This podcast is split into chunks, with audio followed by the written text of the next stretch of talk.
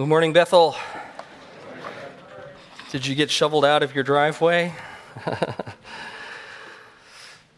if you would open your Bibles to Matthew chapter 7. Uh, we have been in Matthew for many weeks now. Uh, the series, the sermon series title is King Jesus, and that is the emphasis of this book. We are meant to see that Jesus has come as the King, the long expected Messiah, the anointed one uh, the king who will usher in his kingdom.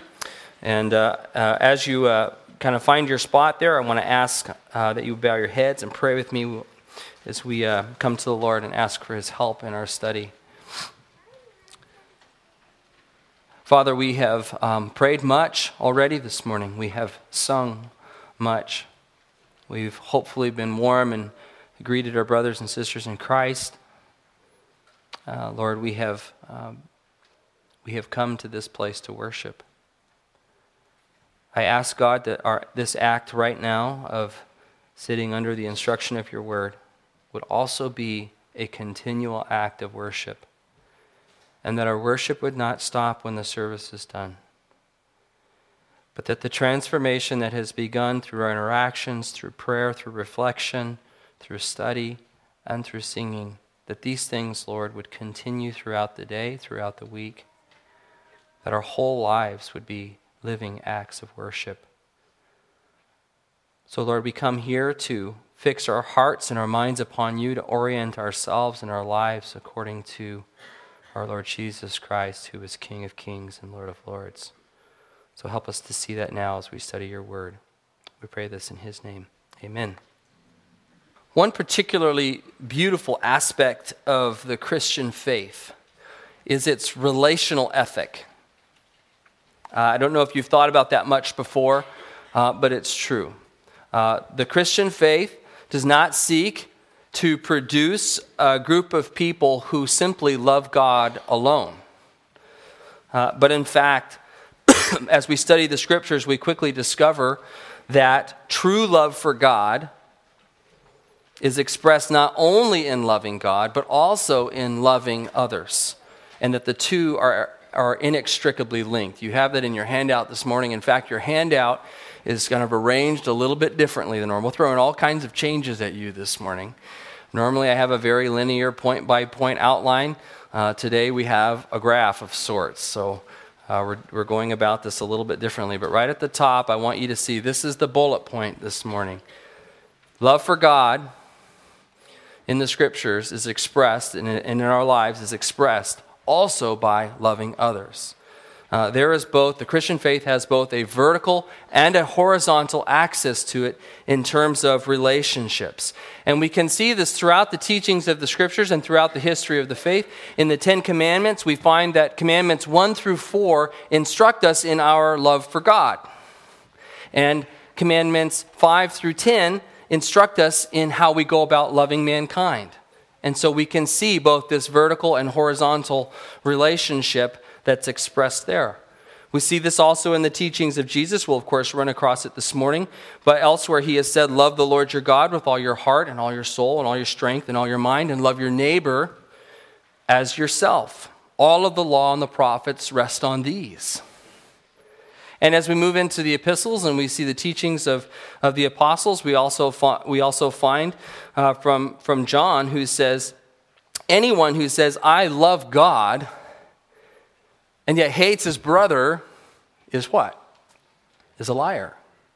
Is a liar. And so we see throughout, throughout the scriptures, and not just in the New Testament, but certainly in the Old Testament as well, that the Christian ethic of relationships is that we love God and that we love others, and that in fact we cannot rightfully love God if we do not love others. The two are inextricably linked. We don't love God alone, but we love those that He loves, especially our brothers and sisters in Christ and also all of mankind. Now, I'm sure this is not a new teaching for you if you've been in the church for any length of time or if you pay attention in church, maybe I should say. This is not new. You've heard this before. But what I would like to kind of underscore for you is this that this relational ethic within the Christian faith is absolutely beautiful. It's beautiful. And I think that's something that we tend to overlook because of its familiarity. But think about the beauty of the Christian ethic against the backdrop of a loveless world or a self loving world, or against the backdrop of religions which teach love God, but go ahead and hate or even kill the infidel. And against that, we see the beauty of the Christian ethic. Jesus' Sermon on the Mount followed, of course, his announcement uh, that we ought to repent, for the kingdom of God is at hand. And through the Sermon on the Mount, we've been learning about really Jesus' portrayal of life in the kingdom of God. What is the significance of the inbreaking kingdom of God in the here and now? How does it affect every aspect of our lives? And he's been moving systematically through these things. So let me remind you of some of the places that we've been. We looked at what was called the Beatitudes, or as I suggested, they should be called the Begladitudes, right? Because here in this list, we find, in spite of all of these circumstances, for those who have repented and come to faith in Christ, rejoice and be glad you're in the kingdom of God. So, whether you find yourself to be poor in spirit, or meek, or persecuted, or hungering and thirsting for righteousness, or pure in heart, rejoice. Yours is the kingdom of God. Be comforted in these circumstances because of what God is doing. And then we also saw at the end of that, Jesus says, Well, you can't just hide. You can't just hunker down and say, Well, great, the faith is in me. I'm saved. I'm good. I'm just going to go into bunker mode and wait for this kingdom to be fully to fully, be fully consummated. Jesus won't allow us to do that. He tells us, in fact, that we are to be salt and light. We're to be agents of preservation in this world and light for the beauty of the glorious gospel of our Lord. He goes on then to talk about obedience. The law hasn't been abrogated or pushed away. It's still, it's still there. It still teaches us what God wants from us, but it's to be done as a matter of an internalized obedience. It's supposed to come from the inside out, not just wooden ex- uh, obedience to a list of rules, but we're to be changed from the inside out because of the indwelling Spirit of God, such that we would naturally do the things that God is, would have us do as the heart, this new heart of flesh that He has brought to us through His Spirit, is being uh, transformed in us. And he talks about one of the ways that we can kind of facilitate this changing, this transformation, this new heart being built up in us is that we would do our good deeds, but that we would do them in secret, not for the eyes of men, but for the Lord only. And then our Father, who sees what is done in secret, will reward us. And finally, another way that we can facilitate this heart change has to do with our treasure. As Jesus teaches, where your treasure is, there your heart is also. So we're to live not for the, this kingdom on earth, but we're to seek first his kingdom and his righteousness. All of this within one sermon, and we're just plodding along. And now we come up to this part in Jesus' teaching here where he shows us how living in the kingdom of God here and now affects our relationships. And that's the title of our sermon this morning, Relating to God and Others. So look with me at Matthew 7 1. Do not judge, or you too will be judged. For in the same way you judge others, you will be judged. And with the measure you use, it will be measured to you. Why do you look at the speck of sawdust in your brother's eye and pay no attention to the plank in your own eye? How can you say to your brother, Let me take the speck out of your eye, when all the time there's a plank in your own eye? Did I read that twice? I think I did. You hypocrite, first take the plank out of your own eye, then you will see clearly to remove the speck from your brother's eye. Do not give dogs what is sacred. Do not throw your pearls to pigs. If you do, they may trample them under their feet and turn and tear you to pieces. Well, this passage, especially this verse, verse, uh, verse 1 of chapter 7, this may be one of the best known passages in all of the scriptures, especially to the unbelieving world okay? Especially if you walk around planet Earth and as a Christian, maybe you offer some advice on something or a correction on something that you think is immoral or wrong or whatever, and, and you say so, you are going to hear this verse back, right? And it's going to sound like this Judge not, lest ye be judged. So the unbelieving world not only knows it, they know it in the King James, no less. this, is, this is like they've got this one. This is a bullet on their hip. And I think oftentimes as, as Christians, when we hear this one shot back to us, uh, we can be silenced at times and we think, well, okay, Jesus did say that, in the King James, no less. So, uh, what, what am I to do here? Is that what this passage means? The Greek word used here for judge is krino, and it has a semantic range. It has a range of meanings. And that range includes everything from analyzing or evaluating all the way to the, the further end of the spectrum of condemning or avenging. And so it covers that full range here. Now, here's the question by the context, by the context, what does the word mean? What does it show us? Is Jesus saying that we cannot make evaluations, determinations, judgments, critiques? Is that what he's telling us? I will tell you, absolutely not. The context will not allow us to come to that conclusion. I think that it's the latter half of that semantic range that Jesus is referencing here that we are not to be in a condemning posture. We are not to act as judge and jury. We are to make judgments, but we're not to be a judgmental people. And I think that's what we're going to see here. So let me try to show this to you. So this is our first point. If I can get it to come up. See here our, our uh, horizontal and vertical axes. And you may have to squint to pull the words out there, right? The first point is this don't condemn others and don't waste words of wisdom. Um, frequently in the scriptures, we are explicitly asked to make a judgment or an evaluation on something or, or someone. We're, we're, we're expected to do that. In fact, right here in this passage in chapter 7, verse 6, we're told don't give to dogs what is sacred. Don't throw your pearls to pigs. If you do, they may trample them under their feet and turn and tear you to pieces. So let's stop and look at this for just for a few moments here and understand sort of uh, culturally how the first, how the original hearers would have heard this. And by the way, that's always good Bible reading. Good Bible reading is done in three steps, right? What did this mean to the original hearers? What's the timeless principle? How is that principle significant for my life here today? We have to understand what it meant first before we know what it means now. If we do this in reverse, we'll get it all wrong. To the original hearers, dogs and pigs had a different connotation than it does for us. For us, dogs and pigs are cute, quirky creatures that we live very comfortably with. Okay? Notice no mention of cats here, it doesn't even come up. But we have dogs in our homes. We give them names. They're our pets. We recreate with them. Uh, we're going to see the start to the Iditarod on Monday down here on the river, right? We give them treats. We, we, we teach them tricks. They entertain us. They're part of the family. Oh, dogs are great, right? Those are dogs to us in our world. And pigs, you know, similarly. We go, we go to a farm and we see pigs and we laugh at them and their noises and the way they grunt and move around silly. Or we see them at the farmer's market or we see them at the fair or something like this. They're cute, quirky little creatures that we kind of laugh about and they're great on a turkey sandwich. So but to a Jewish audience, dogs and pigs were despised. Dogs were not domesticated pets, they were ravenous creatures that went, ran around wild, that carried diseases, that looked for food where they could get it, that took it and stole it. They were ravenous.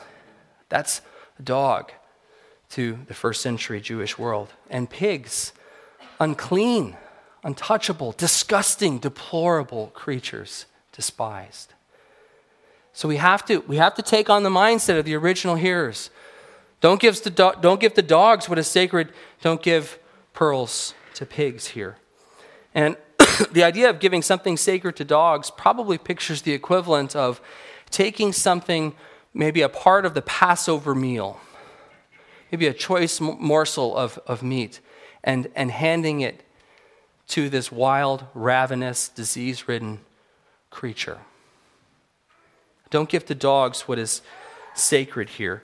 And, and the risk identified here is that is I, in fact I used to think it was it was one thing and I think it's actually more than this. I used to think that the risk was simply that you would offer this morsel of choice food to this creature who would simply look upon it and would woof it down without savoring its goodness or appreciating or recognizing its importance. They would have no sense of its greater significance and would just woof it down. And that's part of it.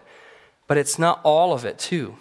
Because as we see, as we move on the full picture given here, there's a greater risk presented, and that is that this ravenous wild dog will look past the morsel of goodness and instead see the giver, the offerer, as the next meal. You see that? It's not just that the food would be given with no appreciation and devoured quickly. It's that the offerer, the giver, is in jeopardy of what? Being torn to pieces. That's the risk. And so I think for accuracy, I think the modern reader should probably almost understand this passage. We could almost substitute wolf for dog here. Almost. I mean, wolf was an available word for, for Jesus, and that's not what he used. But in terms of what dogs were to that culture, it's probably closer to a wolf for us. In other words, don't walk up to a wolf and offer it a piece of your Christmas ham. Because the wolf's going to look back at you and say, You're the ham. That'll be a nice appetizer. Thank you very much. That's the risk here. The risk is that you end up offering your own flesh and you're approaching one without discernment. And if you do so, they may turn and tear you to pieces. Pearls to pigs is similar, and it obviously pictures something of great value, this pearl. It has this value and this purity and this goodness, which is absolutely wasted in this striking contrast between something so good and to the Jewish audience, these pigs, which are so filthy and deplorable, right? Uh, if, if you think of the story of the prodigal son, the shock in that story is that this fine, upstanding Israelite Jewish man would then go and end up serving pigs. That's, that's the shock of it, that he would be there. No, there could be no worse job. And so, this contrast, we're meant to see this striking contrast between the two something of great value and something utterly filthy and corrupt. And Proverbs makes use of this too. In Proverbs 11 22, there's this great memorable proverb like a gold ring in a pig's snout is a beautiful woman who shows no discretion. The point is, it's just a waste of beauty. A waste of beauty. And the point here is similar pearls to pigs. This value, this goodness of what could be shared is just wasted, given again to one who is undiscerning. Now, that means that there is some speech, some instruction, some correction, some advice that we at times are meant to hold on to because it will merely be trampled on or woofed down without discernment, or even more than that, it may put us at risk for ultimately being devoured by the one we had hoped to share with. That's what it means.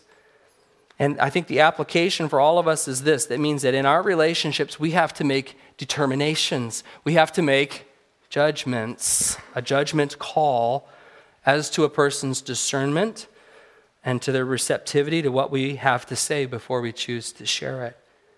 And so, honestly, this passage is answering a question that I've had pastorally for a long time, uh, which basically is this Should we measure our speech, our correction, whatever, based upon how we think someone will respond to it? Or do we just deliver the truth in all places and scatter it freely and, you know what I mean? And just give it at all times and all places?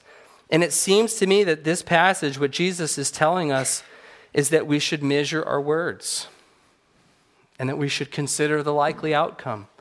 We should make a judgment, a determination as to one's receptivity to our words, lest we give, to put it in the King James style, lest we give pearls to pigs or something sacred to someone who is undiscerning and a ravenous creature who will simply turn back in anger and hostility upon us. And so I think the message is be discerning. Measure your words. Uh, there's another example here. Um, I want to go back to my overarching point, which is the necessity to make judgments. So even though the passage says don't judge, again, I think he's saying don't be condemning. I don't think he's saying we can't make judgments or evaluations or, or assessments. And I'll show you again where he, he, in fact, explicitly tells us that we are to do so. Uh, if we go just to a few verses later, uh, to verse 15, uh, which we're not going to cover thoroughly this morning, but he says to watch out for false prophets And then he says, uh, you, you're to make a determination about them in terms of their credibility and their authenticity by the fruit of their lives. In other words, we're explicitly commanded to make an assessment, to look upon them, to see their lives, to make a determination, to make a judgment as to which kinds of people they are. So that helps us understand what Jesus is and isn't staying here when he says, judge not. Clearly, this is something he expects us to do in some cases.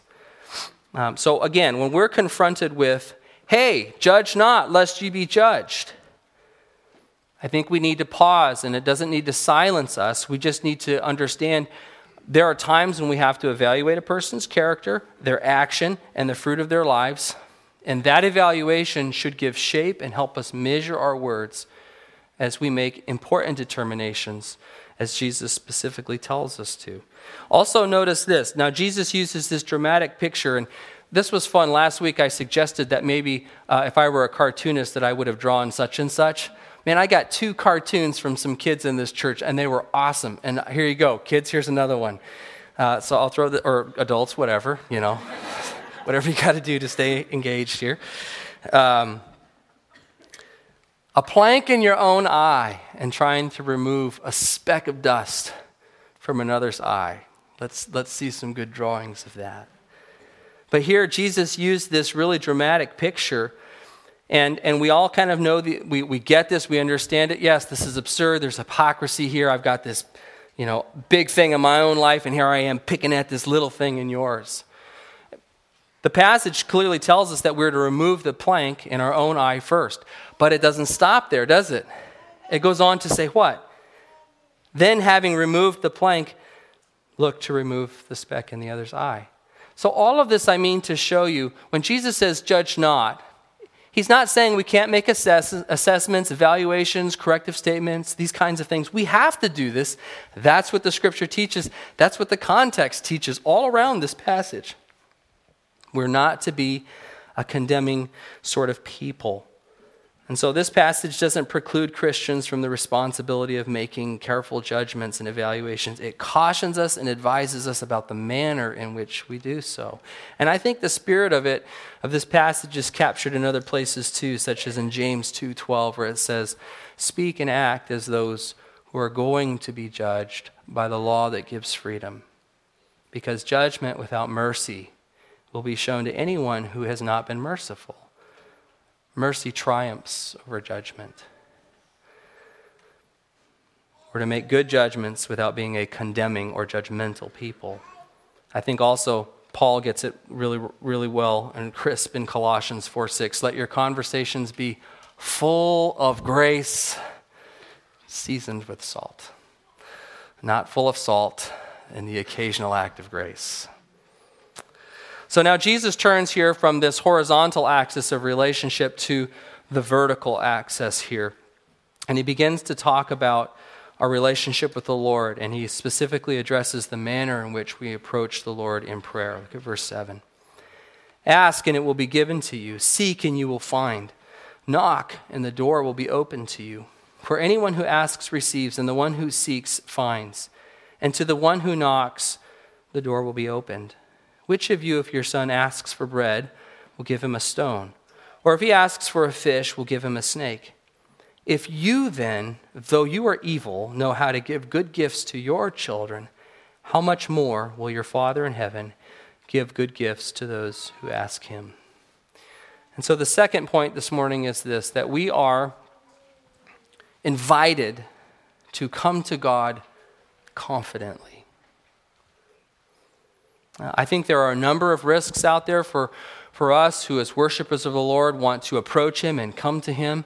And on maybe one side of the continuum, there are those who are tempted to come too casually and too easily to the Lord, glibly and without reverence or respect. We can come to the Lord thinking Him like our buddy, buddy, buddy God, except those two words go neatly together.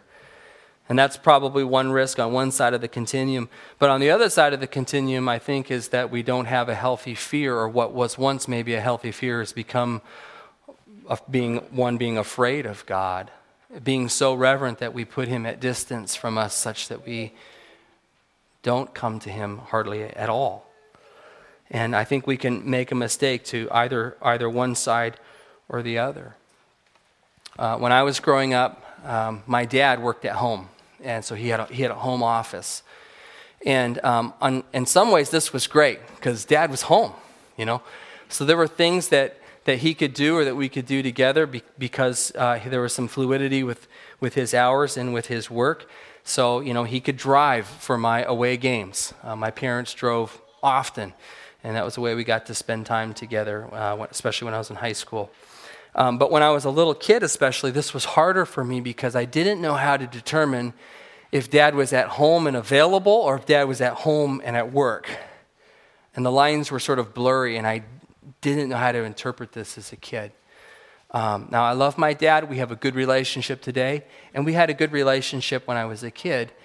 But as a kid, I had difficulty sort of interpreting uh, this world. And I was a little bit of the black sheep in my family. I loved sports and athletics and whatever, and most of my family didn't. And so I had interests that weren't necessarily my dad's. And so I can remember as a kid, you know, with a ball and glove in hand, walking up to my dad saying, you know, can, can we play catch right now?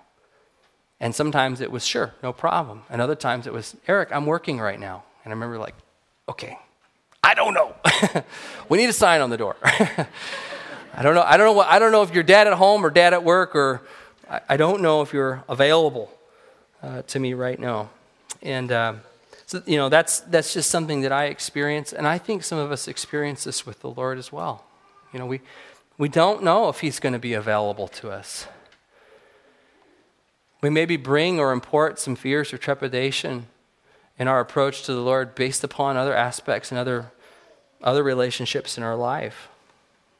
But Jesus makes it abundantly clear here we're not to approach with apprehension or fear, but confident that our God is readily available to us. He is both always working and never too busy. His eye is never off of us. He isn't surprised when we come to him. His heart is always inclined to us, desiring and longing that we would come to him. In fact, Jesus stacks together repetitive and progressive words to make sure that we would be assured in our approach to the Lord. Ask, seek, knock. And we're assured that at each approach that we would be welcomed and that we would we would be safe. And for the apprehensive child, we can be assured. Um, again, we're not to come timidly, but boldly and confidently. And Jesus secures us of God's unwavering love for us. He will welcome our approach and will receive us. The door will be opened. Seeking, we will find him available for us. And asking of him, we will receive what is ultimately good for us. And so, the reality of the kingdom of God here, the inbreaking of the kingdom of God, doesn't tear down or remove the holiness of God or the reverence for Him or anything like that, but it assures us of our right to be with Him and to approach Him because Christ has made it so. And that is beautiful. And I want to tell you, that is an assurance that I don't think the Old Testament saints enjoyed. They think their fear was always, how will God respond to us in our approach here? In fact, maybe you've heard sort of the, the now this is a little bit um, tradition. We don't have this exactly in the scriptures, but um, when the priest, the high priest, would go into the, enter the holy of holies uh, to represent the people to God once a year, they would tie a rope around his ankle, such that if he hadn't properly prepared himself for this interaction with a holy God, he might have fallen dead and would have to be pulled out of this unsafe place because of the holiness of God. We don't find that. We find Jesus saying, Ask, seek, knock. You will find a waiting Father ready to receive you. Um, we move to the third point here we see the basis of this vertical relationship. So we've already talked about not being condemning of other people and not wasting our words, but being discerning as we make judgments. We need to do that. Jesus explicitly tells us to. And then we're, we're, we're brought into uh, this vertical relationship. We are to approach the Lord with confidence, ask, seek, knock. But the basis of this is on his fatherly care. We are assured of his fatherly care. Actually, we've got this in the wrong place, don't we? Because this is over here on the. Yep, we're in the wrong one. So I'm going to go forward another slide. You can see the whole thing right now. We want to look at the bottom aspect of here, the, the bottom part of this vertical relationship. We're assured of his fatherly care. So, if ask, seek, and knock describes really the upward aspect of our vertical relationship, then we find in Christ's teachings the foundation of it that God relates to us as a father. And he is portrayed, he's portrayed as a loving father, willing and eager that we would come to him so that he might provide for us. And the, the point that we have to hear is that our, our God, our heavenly Father, He desires our approach, He longs for our seeking, and He really truly delights to give good gifts. Look at verse 9. Which of you, if your son asks for bread, will give him a stone? Or if he asks for a fish, will give him a snake? If you then, though you are evil, know how to give good gifts to your children, how much more will your Father in heaven give good gifts to those who ask him. Now, I, I, don't know about all of your hearts. I think some people like to give gifts more than others. Some of, for some of you, this is really your thing, this is your passion. For myself, I really love to give gifts. Uh, in our family, every year, there's always a debate as Christmas time rolls around how are we going to approach Christmas this year? And, you know, we're always looking at the budget, and usually there's a strategy in place. Well, let's try to keep costs down by doing XYZ or whatever. And I'm always the one that goes, I'm sorry, but my Christmas is to give gifts. You know, let's cancel the meal and the decorations and whatever else. I, I like to give a gift to, to somebody. And so there's always a little bit of tug of war in our home at Christmas time as to how we're going to approach this. I really do love to give gifts, especially to my kids. Uh, I loved buying Aiden his first hunting rifle.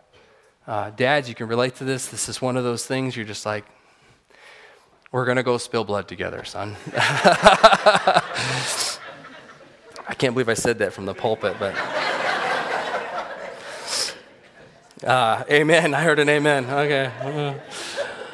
Uh, you know, Eleanor had her eyes on a pair of boots a couple months back. And I just loved that, you know, her heart was inclined towards those. Then it was fun to be able to give those to her. I was able to give her something that was meaningful to her, right? Uh, for Christmas, Gus got his first pocket knife. He's eight. It has a rounded safety tip on it, which we've discovered is a good thing. Um, and so I, have enjoyed taking my kids these last two years to fly fishing camp and uh, watching them learn this skill that we then get to participate in together and see them make their own flies and catch a fish on their own rod with a fly they've made themselves. I mean, that, that's fun stuff. And as a dad, you know, my heart, I long to see those things and to do those things. And not just, I love to give a thoughtful gift, not just something that's wrapped in cellophane, bought at the store necessarily, but something that will bring us together, something that's good for them for the long term, that has a sentimental connection between father and child. That matters to me. That's, that's a big deal to me. And Jesus says, You can look at your own sinful hearts affections and longing to give good gifts to your kids, how much more so, from a lesser to a greater, how much more so does your Heavenly Father long to give good gifts to you? I know my love for my kids. I know you know your love for your kids. You want their very best. And we're riddled with sin. How much more so a holy God with a pure heart, with, a, with no end of treasure to give he gives good gifts to his kids. And so, this whole basis of us approaching him with confidence, being willing to ask and seek and knock, is based upon this fatherly care. We are to be assured of his heart and its, his heart's inclination towards us. Fourthly, here, we're to treat others as we want to be treated in verse 12. So, in everything, do to others what you would have them do to you. For this sums up the law and the prophets. Uh, when Aiden was a little boy, this is a funny story. Uh, one day, Eleanor, I don't think Gus was even around yet, Eleanor had done something that had bothered Aiden, and uh, as happens in all of our homes. And um, Aiden came back at her by effectively doing the same thing and inflicting as much discomfort and pain and frustration upon her as he had received. And so we heard the squawking and the noise. It was brought to our attention, and we kind of weigh in to determine what's going on here, who's at fault, what happened. And uh, Aiden turned to us and said, I just did unto her as she did unto me. and wanted us to know that he was practicing the golden rule. and we were like, okay, you know, nice try, buddy. That's not how that works. That's retaliation, you know, which is satisfying but wrong. and uh, so we had to we had to correct this a little bit. Um, but once again, I want to just hold up this truth that we're taught here, this golden rule: do to others, do to others what you would have them do to you. And I want to hold this up that we might see again its beauty. We know this well. We hear it all the time. It's even in the classrooms in secular schools, right? It's everywhere. I mean, don't bring your Bibles in there, but we'll put the verse on the wall. I think it's because they don't know to attribute it to Jesus, nevertheless. It's a beautiful, beautiful rule. It is practical guidance in the reciprocal nature of relationships. I am to do to you what I would have you do to me. We're to imagine both sides of these things and to take care to do ours well. And I, you know, I learned something this week in my study, and that is that there was a common teaching of the day, what we now sort of, I don't, not jokingly, but sort of glibly refer to as the silver rule. It was taught by others, particularly Rabbi Hillel, who was a contemporary of Jesus here. And the silver rule taught almost the same thing as the golden rule, which I've just said, but it taught it from a negative perspective. In other words, it would say this don't do to others what you don't want them to do to you. Let me say it again. Don't do to others what you don't want them to do to you. Now, that, that sounds really similar and, and it sounds good. There's some goodness to it, but if, if you look at it carefully, you'll see that that's thin. In fact, one scholar, Mounce, who I was reading this week, critiqued the inadequacies of that by saying, in its negative form, the golden rule, or what I've called to here the silver rule, can be satisfied by doing nothing. But in the positive form, one is moved to action, right? So, so, so, the, the common teaching of the day, and this is again consistent with what else we see in the, in the Sermon on the Mount, right? You have heard it said, but I tell you. So Jesus doesn't use those words here, but his teaching about the golden rule, do to others, is in contrast to what was commonly taught of the day, don't do. And it moves us to action, not just inactivity. And I want to hold that up again and say that that is beautiful. The Christian ethic of relationships is beautiful because it calls us to act, it calls us to Christian action. In fact, elsewhere, Jesus will say, As often as you have done this for me, or for the least of these, you have done this for me. The golden rule. And then he seems to imply the silver rule here. As often as you have not done this for the least of these, you have not done it for me. The Christian ethic of relationships is a call to action.